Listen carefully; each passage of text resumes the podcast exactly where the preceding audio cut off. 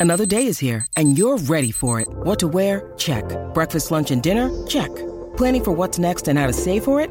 That's where Bank of America can help. For your financial to-dos, Bank of America has experts ready to help get you closer to your goals.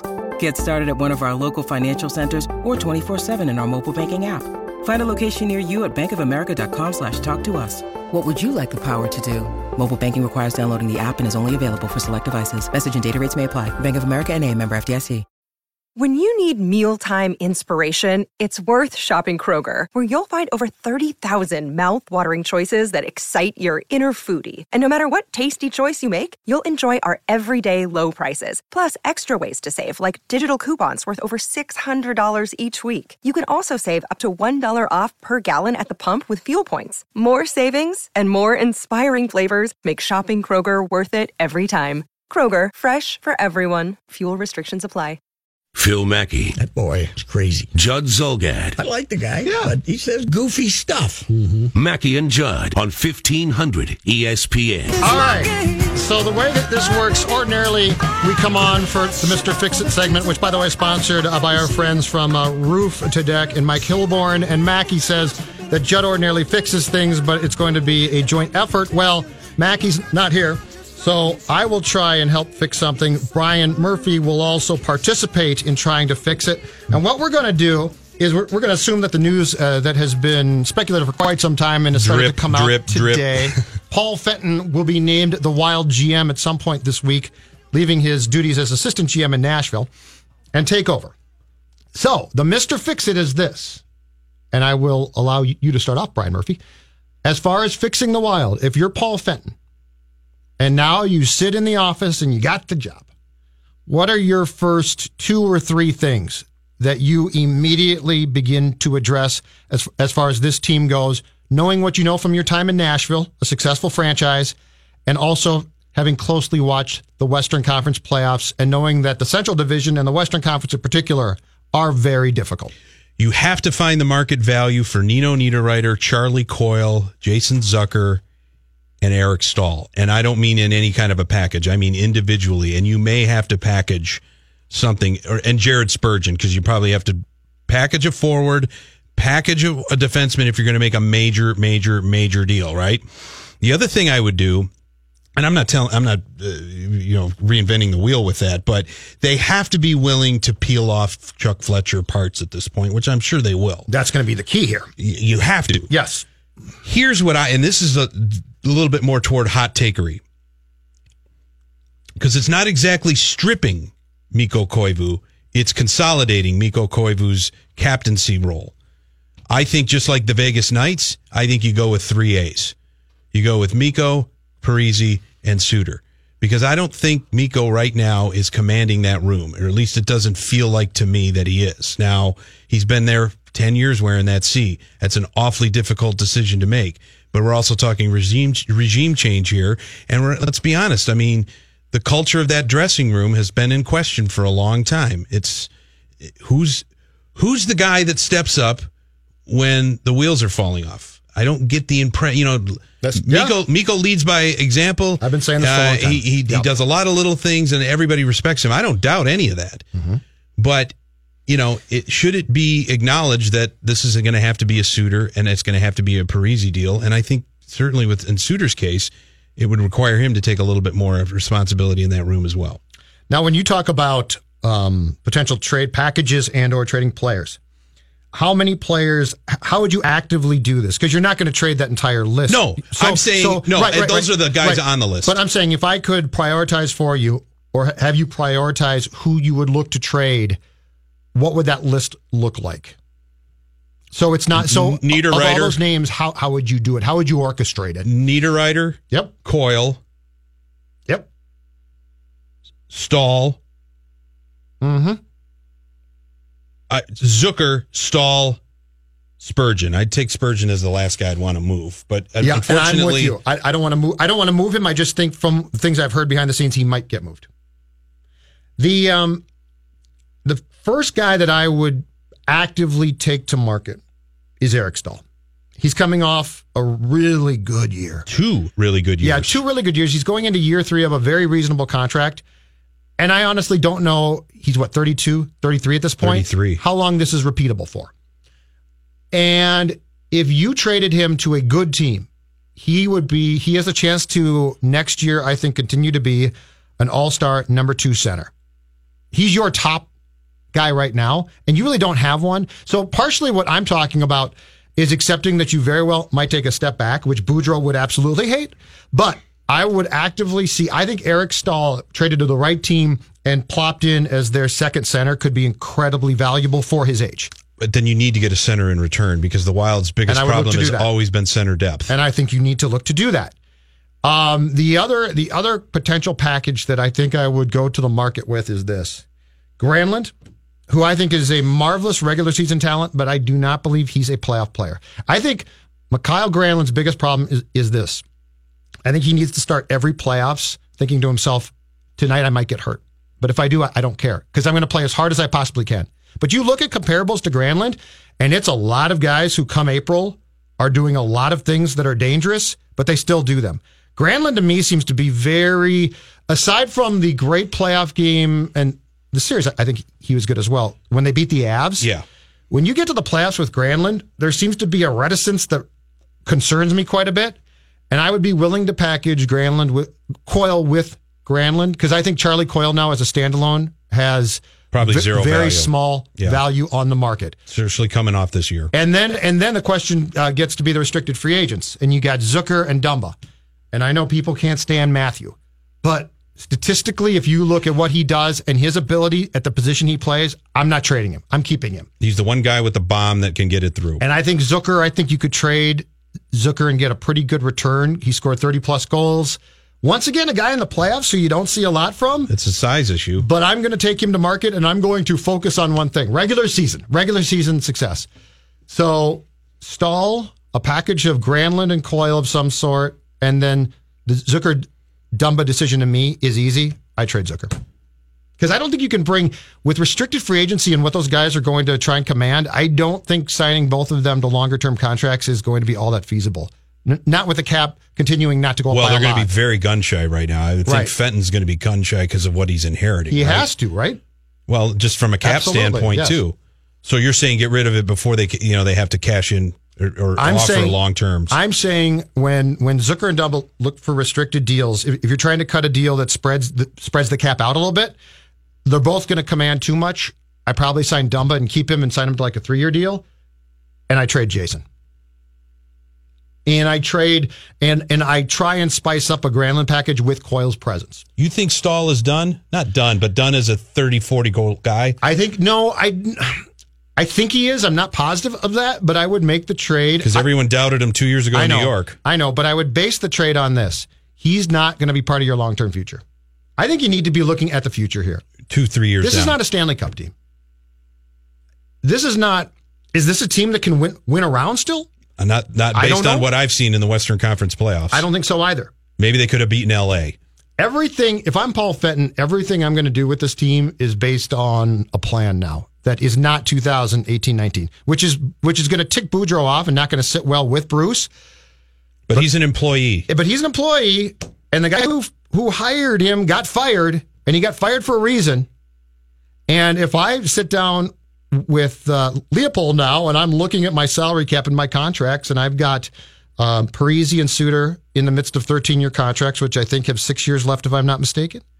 I've got Koivu. Un, I can't tell you why, but he, was signed to a two year extension that's going to kick in in 2018 19. Um, I've got no trade now. Now Staal has, I believe, a temper, uh, a partial no trade, but I can still trade him. Koivu's you can't trade. Parise you can't trade. Suter you can't trade. Well, they're untradeable because of their numbers Sure. anyway. Yeah, Koivu probably is. Parise and Suter are for sure. But I, I at least have to look at this. If I'm going to fix the Wild, I don't think the fix is for this coming season. I don't. I think that whole tweak thing is nonsense. It's to it's to assuage the fan outrage. Well, sure, and with the prices they're them- charging and the it's to merchandise they're trying to move, It's to keep them interested and say, but the, the- a lot of Wild fans, after being treated to three straight first round exits and meek, meek first round exits, are cantankerous and e- able to see through that at this point. Yeah, and I am I am very curious to see as loyal as that fan base has been and as passionate as they are about the state of hockey.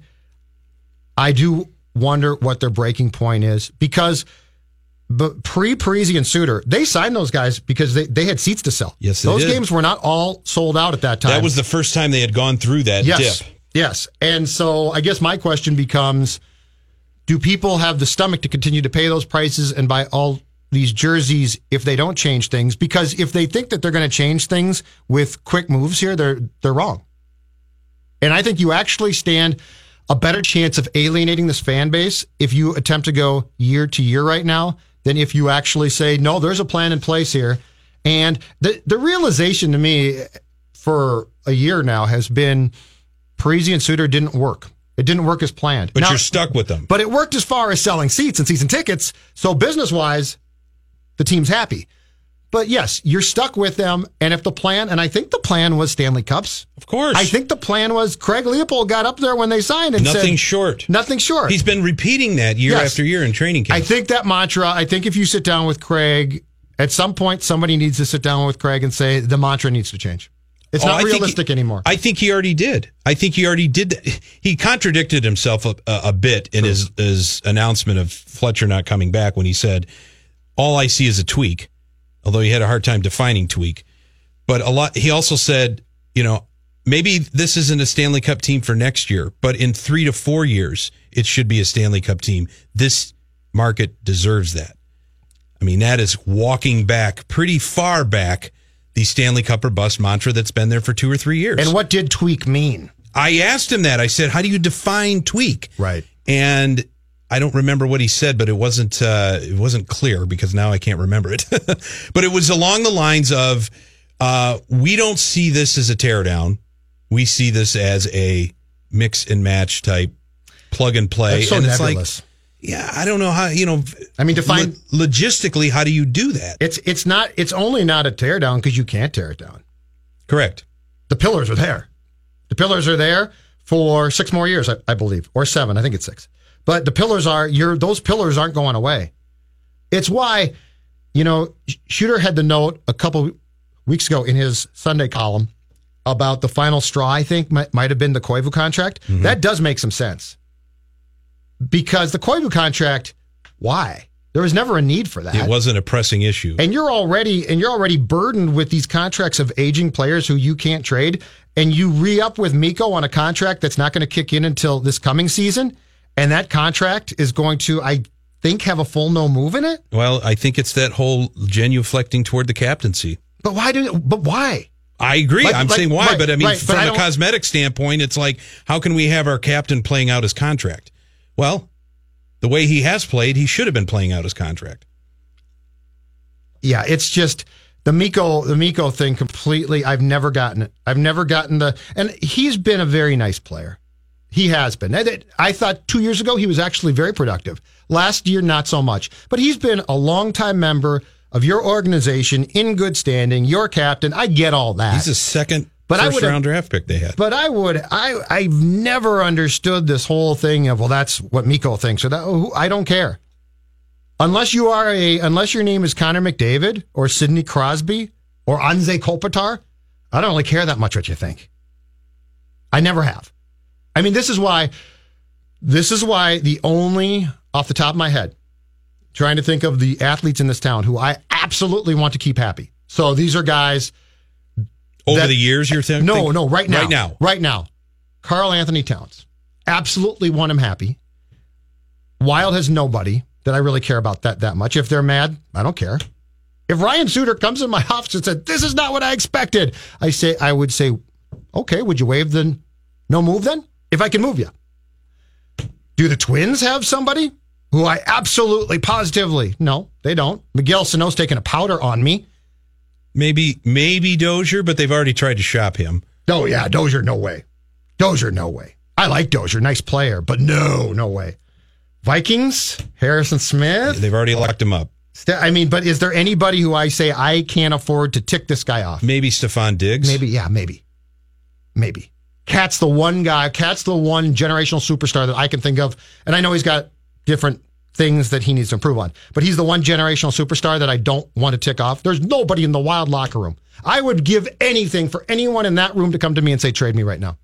Trade me right bleeping now and hang up on me. Tell Detroit, mm, you. I would seriously, I would love if Mikko would come to me and say, uh, Paul, uh, geez, Mr. Fenton, I'd like you to waive that. You know, I, I'll waive my no move. I want out of here. I would say I will be shopping you in five minutes. No way. He's married a local girl. He's he's got roots here. He ain't going anywhere. Mackey and Judd now continue Thought y'all be more excited than this. on 1500 ESPN. Mackey and Judd today, uh, Brian Murphy, Pioneer Press, in for Phil. We're in the TCL broadcast studios. So, uh, Murphy, you probably saw this. Um, there was a Brian Windhorst and Zach Lowe podcast at ESPN.com over the weekend, in which, in I would put this a speculative but knowledgeable fashion. Informed speculation. Informed, exactly. Wendy uh, came out and volunteered up the fact that uh, Karl Anthony Towns and the Timberwolves are, quote, not in a good place internally.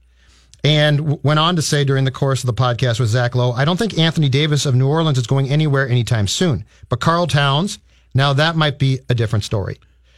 The immediate reaction that I heard to this from most is, well, come on, it's a podcast, number one. And I mean, he's just talking about this. And the Wolves are not going to trade Cat. Let me start off by saying I completely agree with that. The max contract that Karl Anthony Towns can sign to stay here as opposed to trying to shop his services when he does come up as a free agent here is so much more. He's not leaving. That's not my point from this. One is you said the most important thing to me informed speculation. Brian Windhorst isn't making things Right. up. There is chatter. For Exactly. It, it, And that probably comes from players, agents. It's informed. It, it, it's from a place that is not. My newspaper boy told me that he talked to his grocer who talked to Cat who said he's not happy. But the most important thing is we don't need to talk about if Cat's going to be traded. The Timberwolves are not going to trade him. What we need to talk about is what we discussed last segment, which is Karl Anthony Towns is the one player in this city that I want to keep happy. If Karl Anthony Towns is truly not in a good place with the team or with Thibs, that's a real problem. I need him to be happy. Most athletes, I don't care, but this is a potential superstar, mega superstar, who needs to improve his defense, but already does a lot of things well. If Wiggins isn't happy, I don't care. Um, so my point about what Windhorst said is not to try and fuel that he might be traded. It's to say this is just another in a long line, a long list of things that, that we hear coming out of Target Center regarding Thibs and people not being happy. And at some point in time, enough dominoes fall where I think you got to say in 2018, where in a league where players run run the league largely, it's going to get to be too much for Thibs. It's going to get to be too much. You you can't just have you can't have him being mussy. This is not 1990. You can't have him screaming and yelling and making employees and your star player un- unhappy. So this is a totality thing. And this Towns report is just another log on this fire. yeah, but who is going to be the person uh, That's the problem. to tell Tom Thibodeau how to conduct himself as both player personnel manager and coach? Who's going to do that? Glenn Taylor's not going to do that. and there's nobody, he has no other boss. Correct. It's very linear. So, uh, what I he, he, let me play a little devil's advocate though with Towns. Sure. He did not exactly dominate or flash, maybe other than game three when all the Wolves played well against Houston. He did not have a very good series against the Rockets. This is not maybe the time to be expressing some disfat. Well, what is it? To be not in a good place internally right now. I don't know if coming off of that kind of a playoff performance, he should be maybe having his folks put that out. That being said, I do agree with you. This being an uh, the NBA being a players' league, and a, you know, in a twelve man roster, you've got you got at least one alpha male, and that alpha male is going to get and demand and be part of large decisions, chemistry issues, and likely the relationship with a coach and whether or not that that is going to be a long term uh, relationship or not. Now, you look at what Kevin Garnett had with Flip Saunders, that was a father son relationship. That ended up when Flip left, it disintegrated. His relationship with the Wolves disintegrated. The only reason he came back was because of Flip. And once Flip passed away, Kevin Garnett disappeared and still hasn't been around. Disgruntled again, yes. Always disgruntled, I guess. Even in retirement, he's disgruntled. But to your point of pleasing Karl Anthony Towns, I would say he needs to get a little bit more under his belt in terms of equity. But his place as a once in a generation talent is unrivaled or at least uncontested. So keeping him happy with an ornery coach, how does that even happen? I don't know. It does. And if it was just him, if this was the first report of discord from that building, I would say, okay, he might be a little bit of a pain in the ass himself, Towns, and this might be his problem to deal with, but it's not. This just, we continue to hear reports and we continue to hear, and I look at Thibs and I don't see a basketball coach. Brian, I see a hockey coach circa the 80s. I see Mike Keenan. I see Keenan wasn't that vocal though. well, and Keenan and Keenan, to his credit, won at a high level. Went to Stanley Cups. he played mind games. but right, but he, but but he he was also he was also a screamer, and and I think he yelled in the locker room a lot. I mean, but but the point being is, is Thibs' end game to think that by screaming and yelling and making people uncomfortable and trying to to get them to do things his way, this is going to work. I just see it continuing, especially in this era of players. I don't think it's going to work at all. And when your star player now has, at least behind the scenes, let it be known that there's discord there, that's a problem to me. That's a real problem to me. Okay, so and, and I'm the guy who ordinarily doesn't care about players. I'm, I am Mr. I don't care. So I am talking about the only player I believe in this town who you absolutely positively want to go home and say, I had a good experience today. And darn it, I want to be there for a long time. And if I am, we can win NBA championships. but that's not how Tom is wired. I know, but so who is going to have that conversation with him? I think you, well, I think if you could, if I thought this was realistic, I think Glenn Taylor would need to sit down with Thibs, and he has before. I, I know Doogie's told us before that the screaming and yelling on the sideline has got sit downs where basically Glenn said, What are you doing? because he's five feet away from it too. Yeah, and he and his wife are sitting right there. And so that's caused problems. But short of Glenn Taylor being able to get through to Thibs, I'm my point is this is just another reason why I don't think it works. I think this is another reason why you look at it and say he's got too much authority, he's got no boss, he's got players, he's got one player who I think loves him. I think Jimmy Butler. I think Jimmy Butler and Thibs are kindred spirits, and I think it ends there. I really do. When you say that he's the one person in town you want to keep happy, Yeah, what one about athlete. the one athlete? What about his pedigree makes you think that? His ability, and the one caveat I'll throw in here to say the if the defense has to improve. And I know the Houston series was those first two games were terrible, but I've seen enough from him to say this is a superstar type talent, the type of talent that we have not had much in this town for any team. Mm-hmm. The type of draft pick that we haven't had much in this town. Randy Moss. Yeah. Yeah, I see that type of talent. Can shoot threes. He can play inside. He has the intangibles, I think, to be a Hall of Fame player. And I'm hard pressed to think of a ton of draft picks in this town who I've thought that, that about in the past. There's a few here and there, but Moss is Moss is a good comparison in that you watch. I will watch Cat and I say this is a special player. I don't watch any wild players and say this guy's truly special. But could you also make the argument too that what Thibs is doing uh, in in five years, if he's long gone, you know, Karl Anthony Towns will say during that time when he was on my back, and I may have been uh, not in a good place internally with him. I love the phrasing. That that those were uh, meaningful years. And he helped shape me. You always hear that Yeah, sort of I don't retrospective. I don't know the I mean, we can't. We can't know that. I think the athlete- But is I- that what Thibs is thinking? That look, I'm going to be hard on him. I I'm going to be hard on everybody. Yeah. I think if Cat had played in, if I think if this was 1989, I would say definitely. But people and young people are wired so much differently mm-hmm. now and trying to get through to them. I don't know that this mentality works. It worked for Butler. It works for people, but Butler also came from a place of being a product who was thought, oh, this guy's not that great. Late first round pick by the Bulls. He's not that great and has worked his butt off. Towns has been a superstar throughout his life, a good and bad thing. But I don't know that Thibs' mentality, I don't know how Thibs approaches people, works with a guy like that in 2018. But that's who you hired too. I know. You know, oh, yeah, this is a Glenn that's problem, too. Yeah, I mean, this is what this is who Glenn Taylor hired. This is who Glenn Taylor Tyler gave uh, un, unfettered authority. Yeah. and wanted somebody to kind of quote whip into this into shape this young roster. And he got him to the playoffs.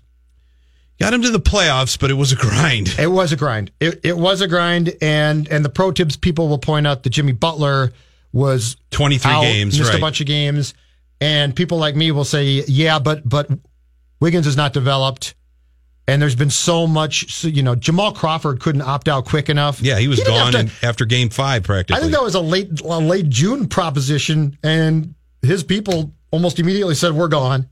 Jamal Crawford might not have been a perfect fit oh, for he some this key team. shots though for them. But he's also, and he's also a very smart, savvy veteran basketball guy. If he said peace out that quickly, that basically means I can't play for this guy. I just, the Towns report to me does not indicate anything about him being traded. What it does is it just adds another log to the fire for me of this might not end well.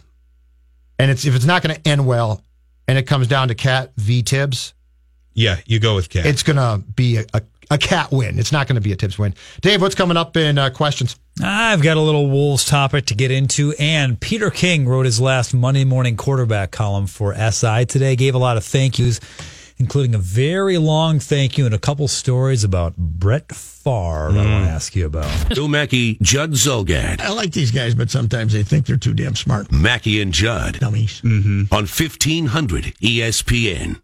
Now on Mackey and John. Do you believe in past lives? Did we ever really land on the moon? Questions What are the six degrees that separate you and Kevin Bacon? of significant importance. All right, Dave Aragon, you have uh, three very important questions for uh, Brian Murphy and yours truly. I absolutely do. Let's start with the wool with the wolves where we left off last segment. It's simple, guys. Put these four names in order of when they will exit the Minnesota Timberwolves franchise. All right. First uh, one you give me will be the first to leave.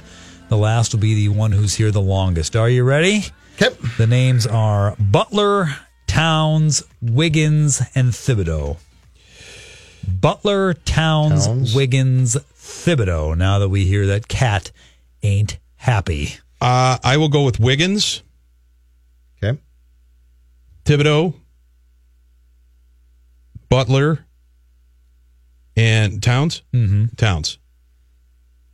Yeah, it should be. So I agree with you. It should be Wiggins one. Heck, it might be in July of this year. Um, Thibs goes next. Butler then follows Thibs out the door. But Towns, to me, is not four. He should never leave. They won't let him leave. He should retire. So him leaving, him leaving will be followed five years after that by a trip to Springfield, Mass. So Towns, Even if he leaves at age 24? so Towns. no, I'm saying he should never leave. yeah. He should he should never leave. This franchise, Karl Anthony Towns should retire as the greatest Wolves player of all time with Garnett then number 2. So I would put Towns the last on that list, but I think it's retirement. It's not it's not a trade, it's not free agency. You just continue to keep him and you get eventually you get a basketball administration and coach that can work with him. So he's pseudo in charge almost. Man, you're throwing a lot in his plate. Yeah, you're giving him LeBron power at this point. I'm a big I'm a big fan, boys. I'm a big fan. I know greatness when I see it, and I see greatness here. And plus, this franchise has Wow, I don't know if I've ever heard him say that before. and this franchise has been such a mess for a long time. You got to Yeah. you got to hitch your wagon to something, Murph. And it, it's not going to be yeah. There's the Karl An- Anthony Towns uh, face. Uh, it's not going to be Thibs. It's not going to be Thibs. Andrew, who knows? Because the, I mean, he's got talent, but he's maddening. And yeah, I you think he could get moved this summer? Yes. Yeah, I think I I I believe that all of the, the lip service that Thibs gave him after games, he tried to praise him a lot. Yeah. Second half, I think, was all done to basically go to teams and say, look, he was great. You don't get it. You're not saying it, but I'll trade him to anyway. All right, question number two. Did you guys see the end of the ball game Saturday night? The uh, Twins lost to the Brewers when Josh Hader came in for Milwaukee. Throwing heat. I did not. I did He not either. I read about it. I did not Yep. physically witness it. He came in with two outs in the seventh, got Kepler to ground out, and then starting in the eighth, swinging, swinging strikeout, swinging strikeout, swinging strikeout, walk to start the ninth, followed by swinging strikeout, swinging strikeout, and swinging strikeout. Wasn't he hitting like 97, 98? Not even quite that high. He was throwing 93, 94, That's 95. but Not like the got- Cardinals kid. Yeah, he's not. Oh God, the Cardinals kid throwing 105. Five. yesterday. Yeah, I saw that.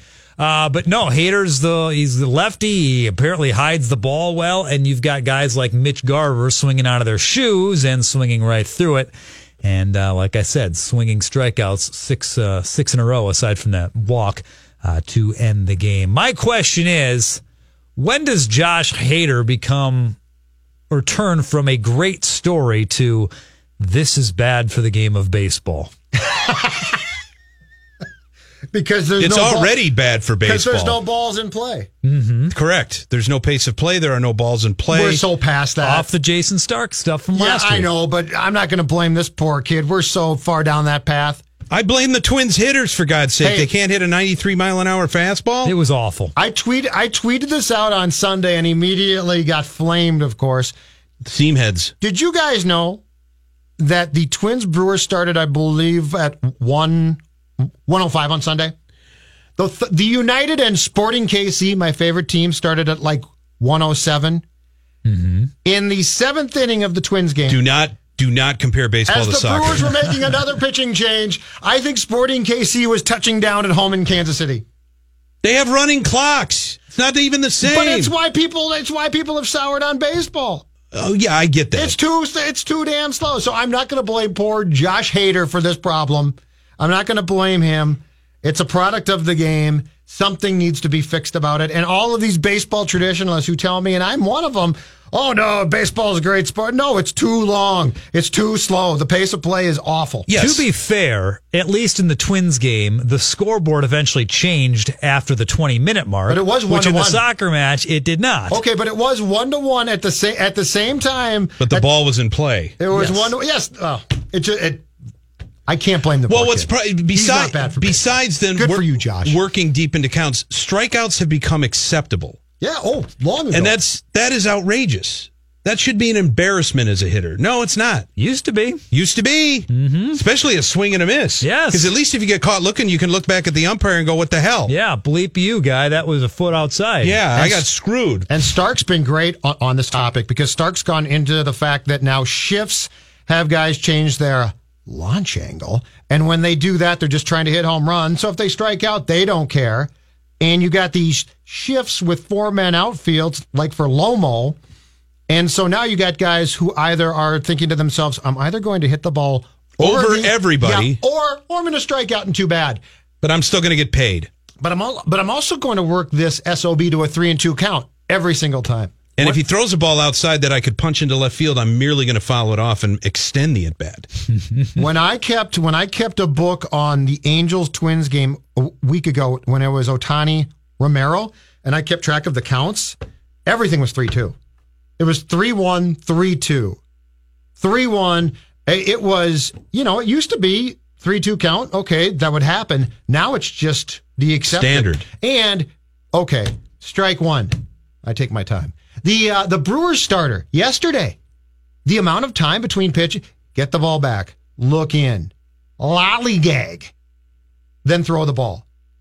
Get the ball, throw the ball. You need the fact that Manfred didn't just put the damn pitch clock in is ridiculous. That needs to go. I would put that in tomorrow. But there are systemic, deep issues that are causing baseball's games to go three hours and 50 minutes. They're nibbling around the edges on all of this. And do you have? I have zero solutions. Okay. I- I thought you were Uh, gonna- I no, thought you were gonna I, am sorry. a- I should have. I thought I'm you were gonna offer up a no, grand no. solution. I'm just going to complain. I Seven have nothing to offer. Well, I would say that. I mean, I think the shifts are going to be legislated a little bit more. Now that that, that may have a butterfly effect on everything else. But defense. umpires sh- get get the get the hitter in the box, get the pitcher on the mound. Okay, those are two things you can take care of. But if if every starter is expected to go to five innings, and you're going to have three in-game pitching changes, with get rid of the warm-up tosses. Okay, that could be one thing. You've been warming up in the bullpen. Why are you warming up now on You the don't mound? you don't need to go out to the mound to change pitchers either. yeah, you could flag that. If I want a pitching change, I signal guy comes in in a cart, by the way, to make In it as cart, quick as I possible. Starting pitcher puts ball down. But until but, Shame. but until you reverse or unravel the acceptance of strikeouts and the penchant for running counts full, that's those are embedded in the game. Those are not gonna. Those are probably the key reasons for long games.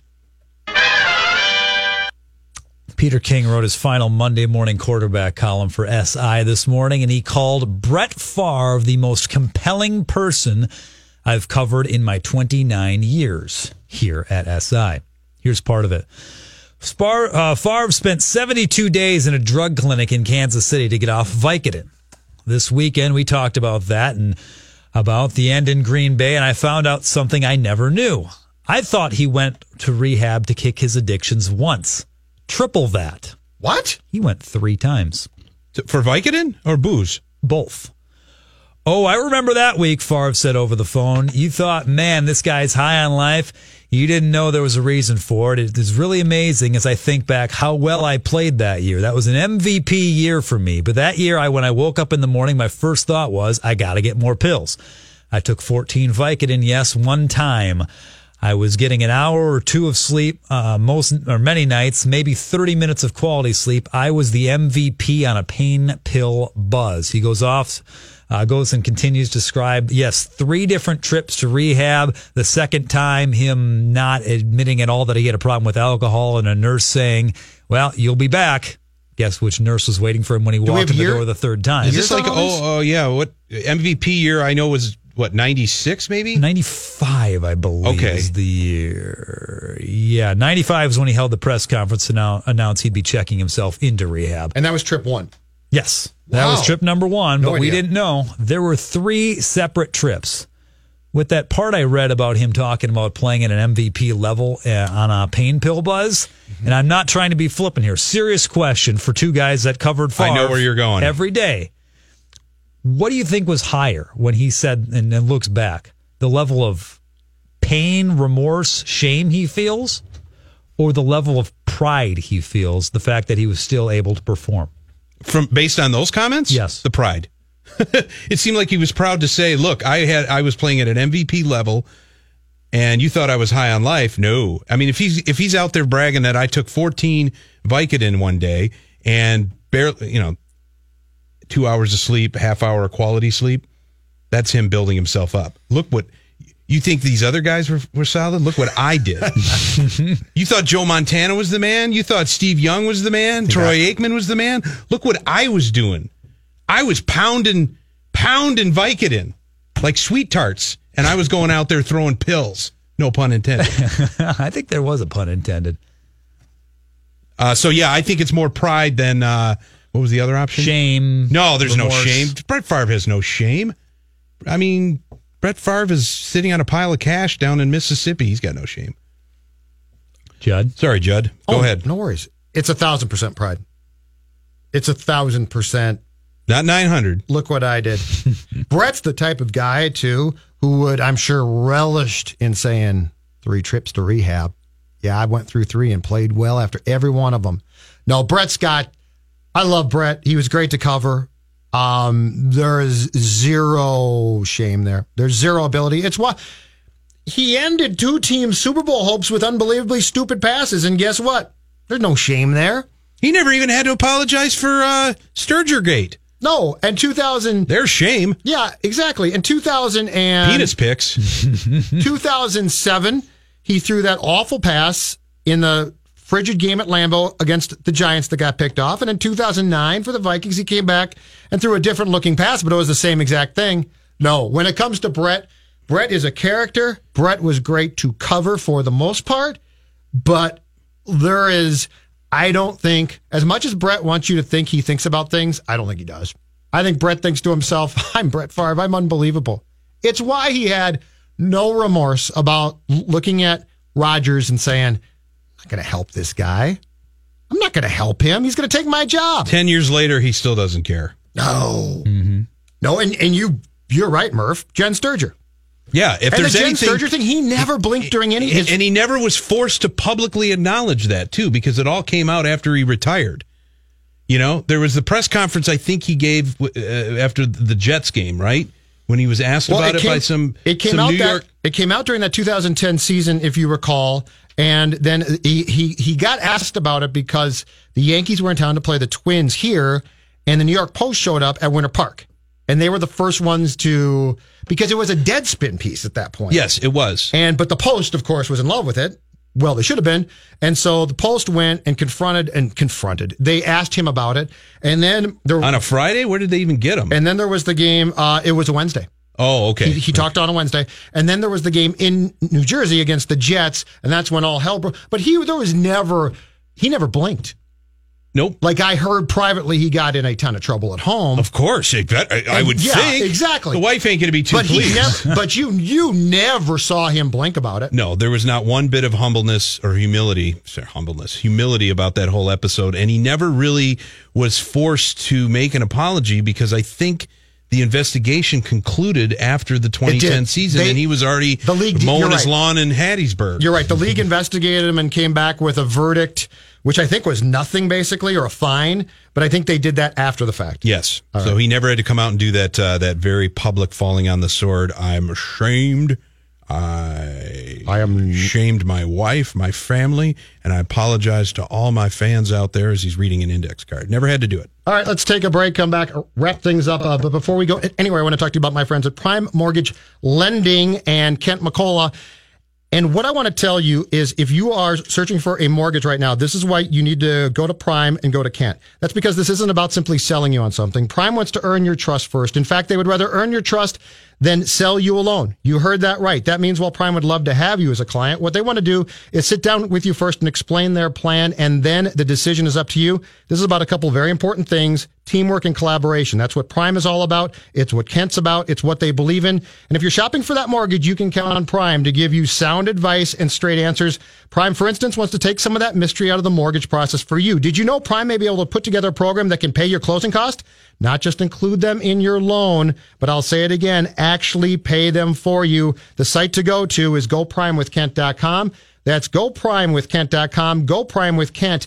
K-E-N-T dot com. Check it out today. We wrap up Mackey and Judd with Murph after this. Mackey and Judd are back One of the most absurd things you can do in sports media. on 1500 ESPN. The fourth annual Town Ball Classic is returning to Target Field this Saturday, presented by 1500 ESPN and the Minnesota Twins. Make plans to attend and help raise money for the Twins Community Fund. Tickets are just 10 bucks.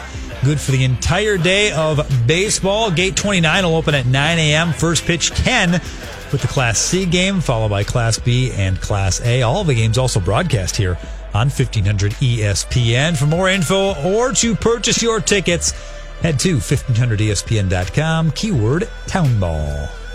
And most importantly, as I told you guys last week, at least at previous Town Ball Classics, the beer stands have been open. So you could Did they still go serve get past the seventh inning? You know they do because because they've got the day full of games. Yeah, that's right. They can't just cut it off. I used to be upset about that, but baseball is now so long.